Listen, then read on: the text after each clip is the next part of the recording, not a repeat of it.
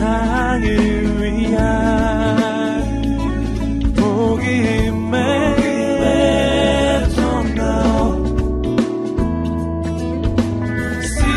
CGN TV.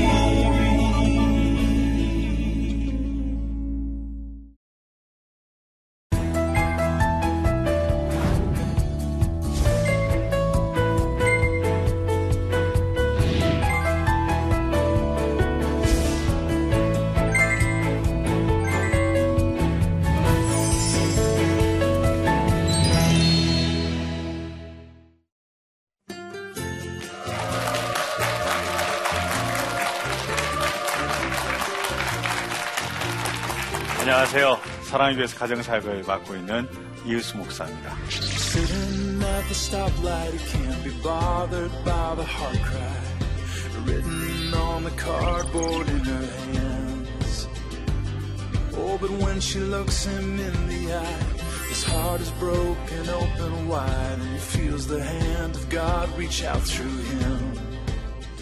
우리가 살아가면서 누구나 다 행복을 꿈꾸시죠?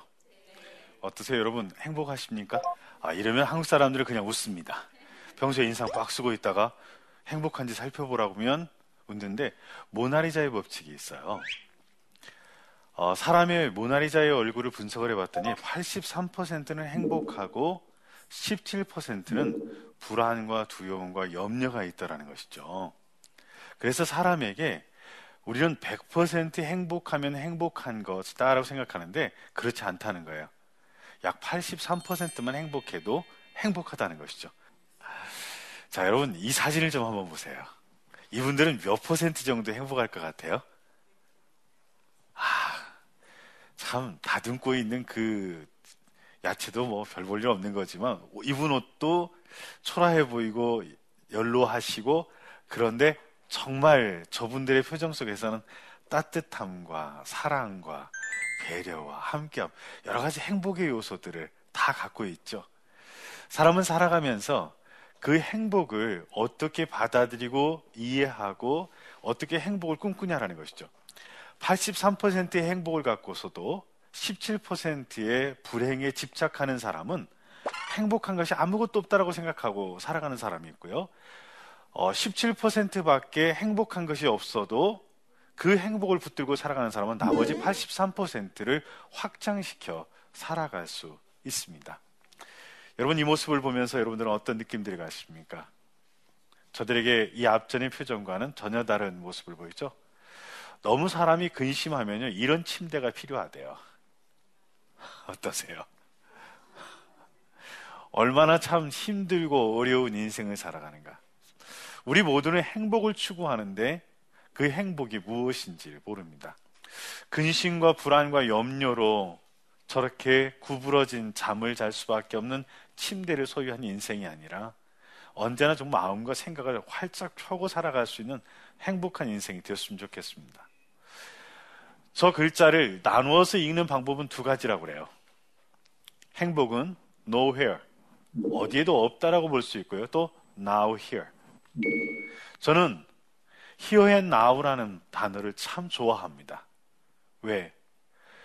우리가 인생을 살아가면서 세 권의 책을 쓰는데 첫 번째 책은 과거라는 이름의 책이라고 그래요. 그 과거라는 이름의 책은 이미 쓰여져서 책장에 꽂혀져 있죠. 두 번째 책은 현재라는 이름의 책, 바로 지금 쓰고 있는 것이죠. 세 번째 책은 미래라는 이름의 책으로 앞으로 쓰여질 책이라고 이야기합니다. 근데 우리는 미래에 집착해서도 안 되고요, 과거에 집착해서도 안 됩니다. 과거라는 책을 통하여 현재를 살아가고 있는 것이고요, 현재라는 책을 통하여 우리는 미래의 책을 써가는 것입니다.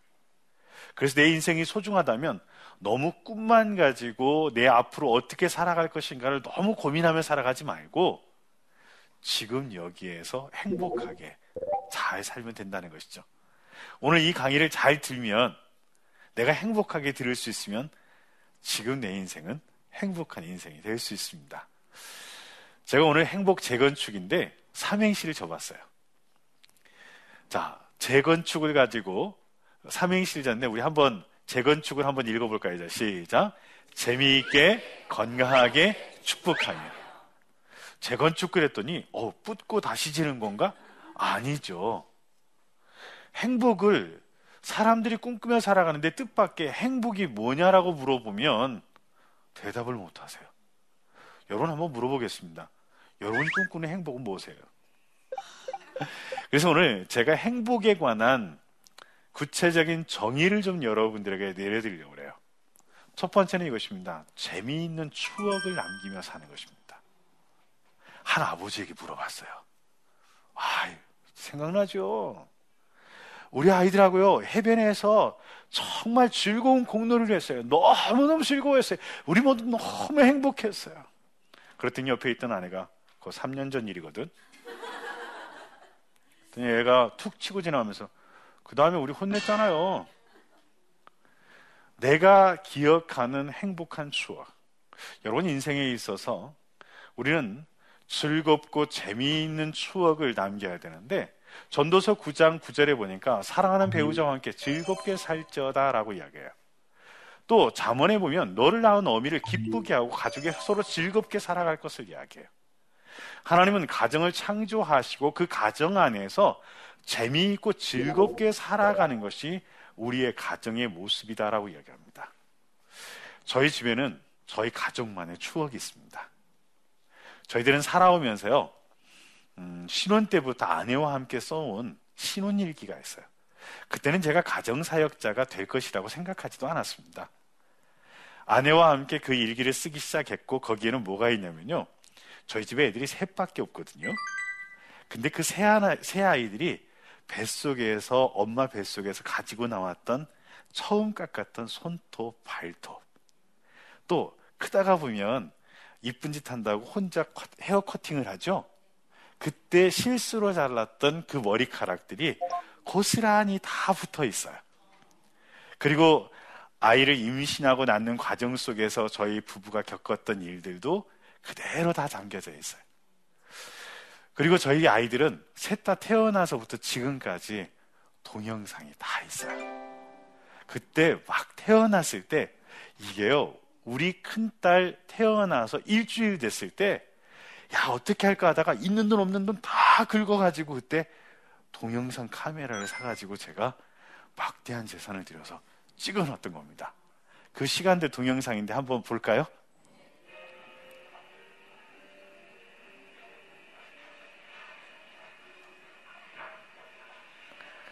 일주일밖에 안 됐는데 막 눈이 아주 이쁘죠? 저희 집 쌍둥이입니다. 저 아이들이 저렇게 컸어요. 저 아이들이 어렸을 때는요, 가족예배 장소가 어딘 줄 아십니까? 3단 단수 위에 애들 셋을 올려놓고 막 놀다가요, 3단 단수 위에 올려놓고 세 아이를 올려놓고 서서 저는 가족예배를 인도하는 겁니다. 저렇게 이제 커가고요. 저도 모자 쓰니까 괜찮죠? 경쟁력이 있어요, 이 아래는. 아이들과 함께 이제 시골 농장 가서 놀고요. 하루는 제가 강의 마치고 저녁에 들어왔는데 제 딸이 홍삼 한 병을 제 책상에 올려놓은 거예요. 보너스 한 병도. 그래서 열어봤더니 거기에 뭐라고 쓰여있냐면, 아빠 요즘 많이 피곤하시죠? 뭐니뭐니 해도 건강이 최고. 그리고 밑에다가 힘내삼. 그거 먹고 아직까지 제가 건강하게 이렇게 잘 지냅니다. 가족들이요, 비싼 신발은 아니지만 저렇게 함께 운동화를 사가지고 신고 여행도 해보고요. 겨울이면요, 우리 아이들은 눈이 오면 다 나와요. 미끄럼틀 밑에 눈을 쫙 쌌습니다. 그리고 비닐봉투 한 장씩을 엉덩이에 대면 눈썰매장이 되는 거예요. 우리 가족 저녁 눈썰매장이 되는 거예요. 저 때도 가족들과 함께 태안에 가족여행을 갔는데 눈이 와가지고 옆에서 보니까 비닐장판 조각이 있는 거예요. 그래서 지금 저희 아들이 깔고 앉아 있는 건 저 비닐장판 조각입니다. 눈이 오면 아마 아이들은 기억할 겁니다. 아빠와 함께, 엄마와 함께 저렇게 가족들이 함께 했던 시간들. 지금도 저희 집은 뭔가 가족 기념일이나 시간들이 있으면 앨범과 저런 동영상들을 꺼내보고요. 우리 아이들이 어렸을 때 가장 많이 봤던 동영상은 저희 부부의 결혼 동영상입니다. 그리고 나서 얘기하더라고요. 아빠랑 결혼할 거라고, 엄마랑 결혼할 거라고. 결혼기념일날 저희 아이들이 저희들에게 만들어준 사랑의 눈먼 부부, 저 하나하나에 아이들이 저희 부부에게 찍어준 그 써준 편지들이 다 있습니다. 제 생일날 제 사무실 벽에다가 해놨는데 저 초에는 실은 가족들이 써준 편지가 하나씩 다 있었습니다. 결혼 20주년 때 아이들과 함께 신혼여행지를 같이 여행을 해봤습니다. 아내와 약속을 했었거든요. 여보, 결혼 20주년이 되면 그때는 가족 모두가 다시 이 여행지에 오자. 그래서 아이들과 함께 결혼 20주년 여행, 신혼여행지 제주도를 저희들이 신혼여행 때 갔던 코스를 하나하나 다시 되돌아볼 수 있었습니다. 살아간다라는 것은 바로 즐거운 추억을 갖는 것이죠. 중년의 인생에 우리가 회복해야 될 것이 있다면 아직까지 미처 갖지 못한 내 인생의 추억거리를 갖는 것입니다. 중년이 되면 남성들은 고민을 합니다. 내가 어떤 인생의 유산을 물려줄 것인가? 그렇다고 한다면 다른 것을 고민하지 마십시오. 우리는 높은 명예를 물려줄 수 있는 것도 많은 재산을 남겨줄 수 있는 것도 아닙니다. 우리가 자녀들에게 물려줘야 될 가장 좋은 유산은 아빠와 함께 했던 즐거운 추억입니다. 그것보다 더 좋은 추억이, 더 좋은 유산이 없습니다. 두 번째가 뭐냐면 건강하게라고 그랬죠. 그죠? 건강하다라는 것은 뭐냐? 마음이 건강한데 그 마음이 건강한 사람들이 갖고 있는 증상이 뭐냐? 감사함이더라고요. 여러분, 사람이요, 마음이 건강하면 감사하게 되는데 마음이 실패한 사람들은 불평이 나와요. 그래서 여러분, 신앙 좋은 사람인가 아닌가를 평가하는 하나의 방법이 있습니다. 이 사람하고 이야기했는데 감사가 나오는지 불평이 나오는지를 보면 금세 나타납니다. 누군가 비판하는 일에 집중되어 있고 불평이 많다면 그 사람을 불쌍히 여기고 기도해 주십시오. 왜? 그 사람에게는 성령의 열매가 없는 것입니다. 사랑하면 감사하게 되어 있어요. 행복하면 감사하게 되어 있어요. 우리는 많은 부분 속에서 우리의 인생, 여러분 어떻습니까? 정말 감사하십니까? 제가 주례하는 친구들에게 결혼 전에 꼭 하게 하는 일들이 있습니다. 그것은 뭐냐면 부모님에게 감사의 고백을 하게 하는 것입니다. 감사는 살아오면서 우리가 받은 사랑을 중간에 작게 작게 결산해서 그분에게 돌려드리는 일들이 되더라고요. 부모님께 드리는 감사야말로 아버지가 받고 싶은 인생 훈장이 아닌가 생각하고요, 나를 위하여 정말 애쓴 엄마에게 돌려줄 수 있는 감사의 훈장이 아닌가 그런 생각을 해봅니다. 우린 살아가면서 많은 부분들을, 무엇을, 물건을 얻는 일에 감사합니다. 근데 우리가 중년을 살아가는 남자들이 인생이 감사하고 싶다면 여러분, 갖고 있는 것을 가지고 감사하려고 하지 마십시오. 왜? 그것은 다 없어지는 것들이거든요. 그래서 우리 그리스도인들이 중년에 우리의 인생을 감사하고 싶다면 하나님이 내게 베풀어 주신 구원과 그 은혜에 대한 감사부터 시작되어야 합니다. 우리가 아직 죄인 되었을 때, 하나님과 원수 되었을 때 우리를 구원하신 그 하나님의 사랑이, 감사하는 인생은, 따라 세우시다, 모든 것이 감사하다. 그래서 감사하는 인생은요, 겸손해요. 또 감사하는 인생은요, 다른 모든 것들을 존귀하게 여겨요. 왜? 감사하다 보면 귀하지 아니한 것이 없어요. 인생이 불행하다고요, 내 인생이 어둡다고요, 어두운 인생을 밝게 만드는 것은 불을 켜는 건데, 내 어두운 인생에 불을 켜는 하나의 가장 확실한 방법은 감사하는 것입니다. 여러분, 작고 사소한 것을 감사하다 보면 우리의 인생이 하나님과 함께하는 인생이고 하나님의 축복을 많이 받았다는 것을 경험하게 되어줍니다. 세 번째가 뭐였죠? 자, 옆 사람한테 한번 해볼까요? 축복하면서 합시다. 자, 우리의 인생 가운데 한 가지 우리가 가져야 될 것이 있습니다. 내 마음 갖고는 못 삽니다. 여러분, 분명히 사랑해서 결혼했는데 그 남편이 요즘 멋있습니까? 아내가 보면 막 가슴이 아직도 콩닥콩닥 뛰십니까? 그게 정상인데 왜 그런 일이 안 일어날까요? 성경은 남자들에 대하여 이렇게 이야기합니다. 분노와 다툼이 없이 거룩한 손을 들어 기도하라. 그런데 자녀들에 대하여도 뭐라냐면 그들을 노엽게 하지 말라는 것입니다. 성질나지 않게 만들라는 것입니다. 예수님께서도 산상수훈을 말씀하시고 가르쳐주신 내용들이 뭐냐면 형제를 라가라 하는 자, 텅 비었다라고 욕하고 비난하는 것이라면 그것을 멈추고 가서 화해하고 오라고 말씀하십니다. 우리는 우리 마음 갖고 살 수 없어요. 그런 만큼 실은 내 마음 갖고는 내가 사랑했던 배우자도 내 자녀도 사랑할 수가 없습니다. 인생은 내 마음 갖고 살아가는 거 아니죠. 인생은 내 수준을 뛰어넘지 못합니다. 내 마음을 내려놓으십시오. 내가 내 삶의 현실 속에서 겪게 되어지는 갈등, 좌절, 고통들은 주님의 십자가 앞에 옮겨놓으십시오. 그리고 하나님 아버지의 마음을 내 마음으로 담으십시오. 여러분, 불행하고 힘드십니까? 우리의 인생은 하나님의 은혜를 따라 변화되어질 수 있습니다. 스테반이 순교했던 현장에서 그 스테반의 순교를 주도했던 한 인물이 있습니다. 누굴까요? 바울이었습니다.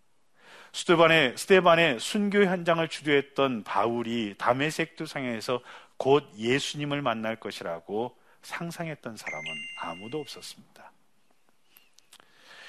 요셉의 형제들은 요셉이 총리가 될 줄 알았으면 그렇게 했을까요? 그렇게 하지 않았습니다. 여러분, 힘들고 어려우십니까? 내 인생의 행복을 찾아보기 어렵습니까?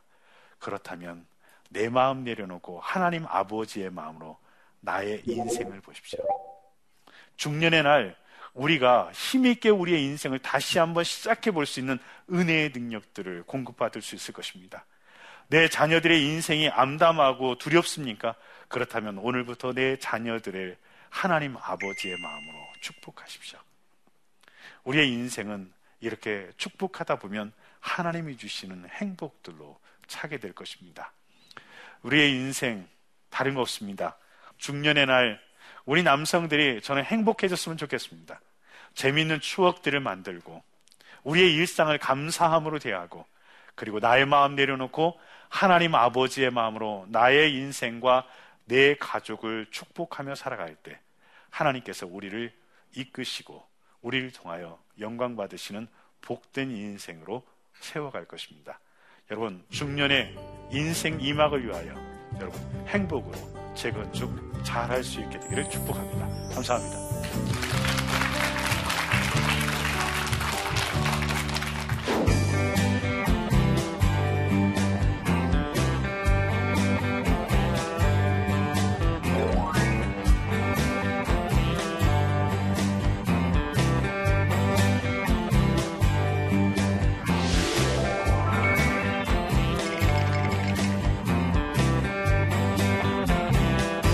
아내와 자녀들에게 다가가고 싶은데 가족들이 저를 밀어내는 것 같은 느낌이 듭니다.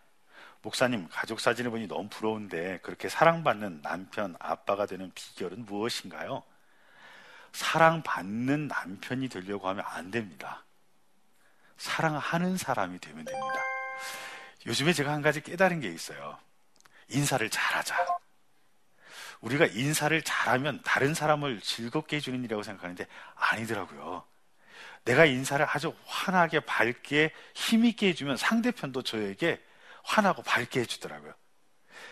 내가 손을 내밀지 않으면 누군가 내 손을 잡을 수가 없습니다. 아빠들에게 저는 이런 얘기를 해요. 엉뚱한 친절을 베풀고 칭찬을 해봐라. 그런데 포기하지 말고 해라. 어떤 아빠가 아들에게 문자를 보냈어요. 사랑한다 아들아. 그랬더니 답신이 어디로 갔냐면 엄마에게로 갔어요. 헐, 아빠가 이상해. 왜 그래? 그런데 이 아빠가 또 문자를 보냈다라는 거예요. 바로 이런 것들이죠. 다가감의 노력들이 필요하고요. 저는 이런 얘기를 해주고 싶어요. 여자친구 꼬시듯이 누구 마음에 드는 여인 하나의 마음을 얻듯이 내 자녀와 로맨스를 시작해라. 조금씩 친해지다 보면 내 품 안에 안을 수 있고 내가 손을 얹고 축복할 수 있을 것이다. 근데 축복기도 하라면 가자마자 집에 와서 이리 와, 꿇어. 이러니까 안 되는 것이죠. 조금씩 다가가는데 마치 차가 끼어들듯이 깜빡이를 켜고 속도를 보면서 적절하게 자녀들의 인생에 끼어들었다 빠졌다 하다 보면 어느새 어우러질 수 있는 좋은 아버지가 될 수 있을 것입니다. 두 번째 질문입니다. 교회에서 늘 감사해라, 축복하라는 말을 듣다 보니 의식적으로 매사 감사하고 주변 사람들을 축복하려고 노력합니다. 그래도 마음속에서 진정으로 행복하다는 느낌이 들지 않은데 어떻게 하면 좋을까요? 우리는 감사하세요 그러니까 감사가 안 되는 거예요. 왜? 내 인생 자체가 하나님 앞에 감사해야, 내가 소유를 가지고 감사하지 않는데 사람들은 내가 갖고 있는 걸 너무 당연하게 생각하거든요. 그리고 무엇을 내가 원하는 것을 가져야 되는 것에 대하여 감사하고, 또 하나는 뭐냐면 내게 없는 것들에 대한 불평이 가득 차 있기 때문에 감사할 수 없거든요. 여러분, 부부 사이에 왜 감사할 수 없는 줄 아세요? 남편이 나에게 어떤 일을 했는지, 아내가 나에게 어떤 반응을 보였는지만 집중하니까 감사할 수 없는 거예요. 남편이 있는 것, 아내가 있는 것, 내 자녀가 있는 것. 그래서 본질을 회복하면, 그 본질의 가치를 회복하면 우리는 진정한 마르지 않는 샘물 같은 감사를 할 수 있는데, 우리는 눈에 보이는 것들 갖고 하다 보니까 어떻게 해요? 몇 번 하다가 많은 것이죠. 그래서 제가 그랬죠. 내 마음 내려놓고 누구의 마음으로? 하나님 아버지의 마음을 내 마음에 채우면 우리는 그를 축복할 때 이미 내가 감사하지 않으면 뭐 할 수 없어요? 축복할 수 없어요. 그래서 여러분, 다른 거 없습니다. 이런 마음이 우리에게 지속적으로 이루어지려고 하면 저는 내 마음 내려놓고 하나님 아버지의 마음을 채우고, 그리고 가족의 존재 자체, 가족이라는 그 자체에 대한 감사를 회복하면 될 것 같습니다. 행복은 그냥 주어지지 않습니다. 행복을 희망하는 자가 행복에 대하여 헌신하고, 행복을 위하여 끊임없이 열심히 지속적으로 노력할 때 우리의 삶에 햇살처럼, 아침 안개처럼 어느새 다가오는 것이 행복입니다. 이렇게 저렇게 노력하고 함께 다가가다 보니까 우리 가족 모두가 행복해졌네. 그렇다면 바로 인생이막에 우리는 행복한 스타트를 잘 하실 것입니다. 행복 재건축으로 여러분들의 인생 이막을 잘 열어갈 수 있게 되길 축복합니다. 고맙습니다.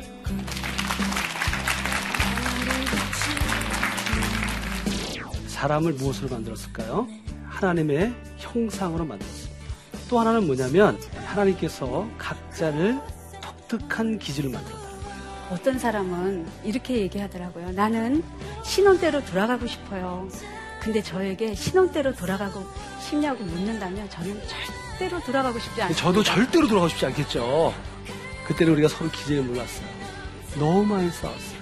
내 아내 또는 내 남편의 기질을 발견하는 거, 기초적으로 부부의 행복에 중요한 열쇠라고 할 수 있겠습니다.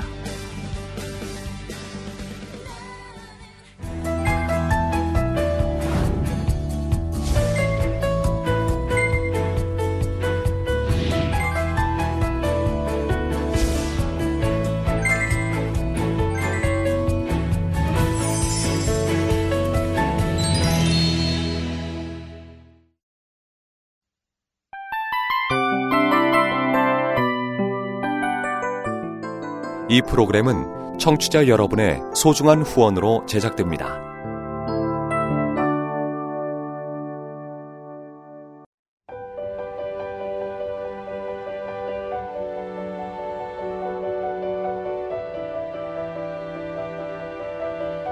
세상에는 수많은 교회들이 있지만 더 깊이 있는 말씀 강해를 찾기 위해 크기로만 교회를 선정하지 않습니다.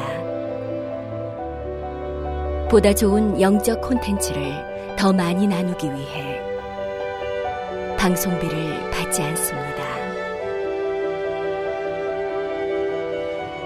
1년 365일 복음만 전하고 싶어서 우리는 광고를 하지 않습니다. 온누리의 복음을 땅끝까지 CGN TV와 함께 땅끝 선교사가 되어주세요.